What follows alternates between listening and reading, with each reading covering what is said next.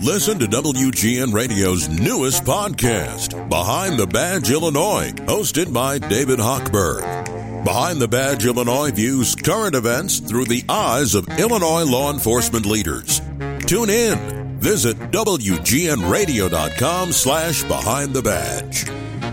Rep Jim Durkin is on the phone. He joined us earlier today. We were talking about what he was doing to support the efforts you know, on behalf of Ukrainian people, but we knew at that time there might be bigger news, and now we know there was some huge news.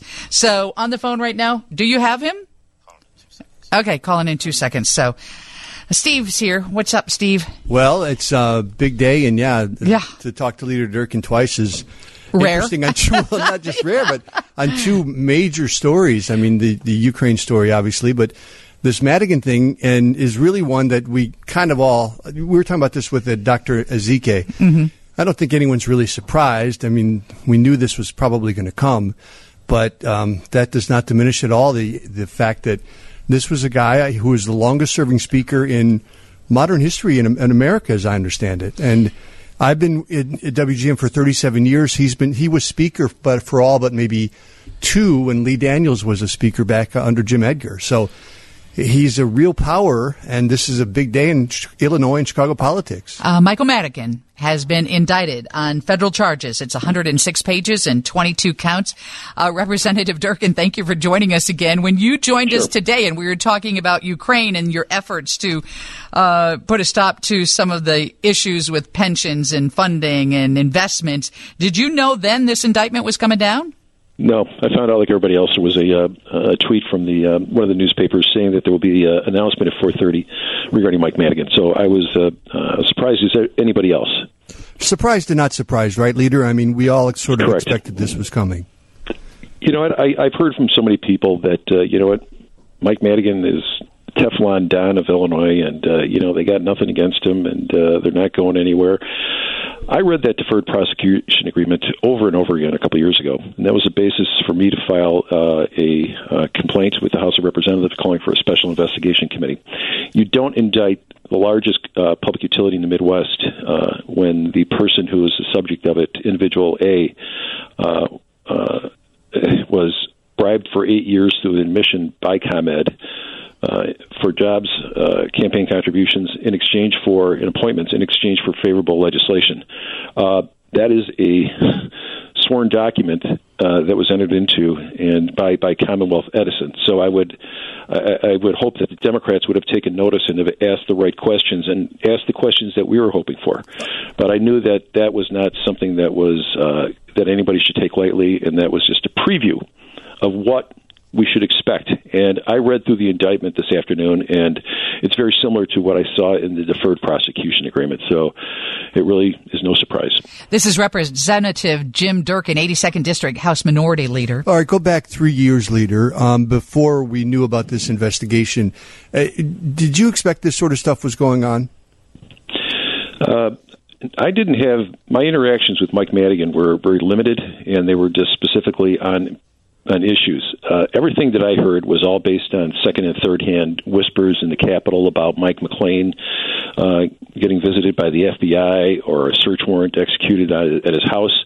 But uh, nothing, I never saw anything firsthand that gave me any suspicion or gave me any thought that there was something going on. I got to ask you, former Governor Blagojevich is out with a statement today saying he wouldn't wish this on anyone, not even his enemies. and I, I'm sorry, I just want to know what you think of that.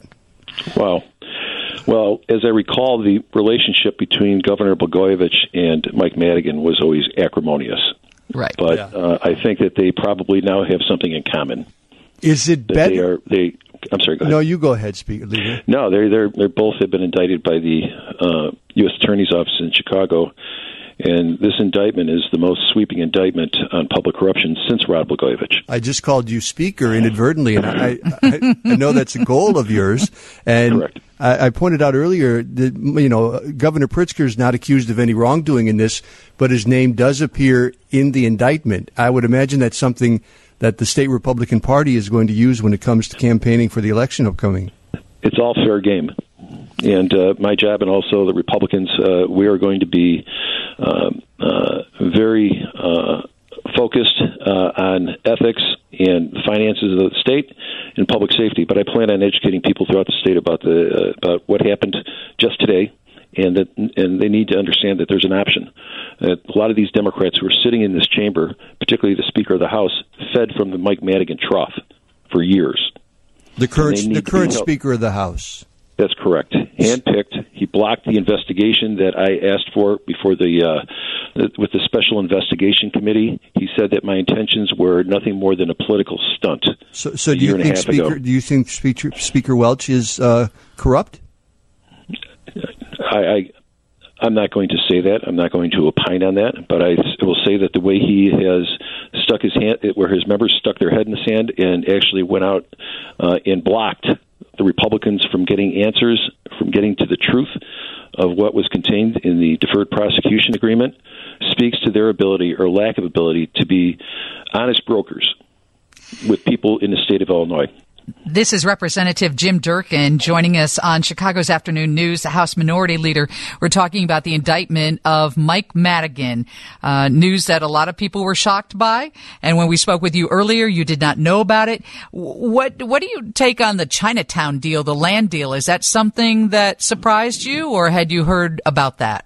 I read about it in the newspaper, and uh, uh, and uh, I think all of us looked at it and uh, it's hard to determine. It was one of those bills that was usually are very non-controversial. They're land use bills that uh, are agreed upon, but uh, a lot of this was happening outside of the purview of the legislature uh, of whatever the agreement was Madigan was seeking. But I found out about it in the newspaper. But it also um, it was something that was referenced in the Danny Solis affidavit that was disclosed a few years ago which made me think a little bit about how that bill went about. But it's still to this day, most of that was done behind closed door with uh, Mike Madigan and Mike McClain to benefit one of Mike Mike Madigan's, uh, or to or in exchange for getting legal business uh, to secure this type of uh, uh, condemnation or uh, eminent domain of that property. Uh, leader, I want to go back to Chris Welch, the current speaker, because you know Madigan was there for a long time. He, he was, you know,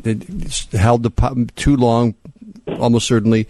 Uh, and there's hope that that with new blood there, that there might be a new day. But you, is is that a possibility, or you seem to be telling me that it's the same old story with the new players?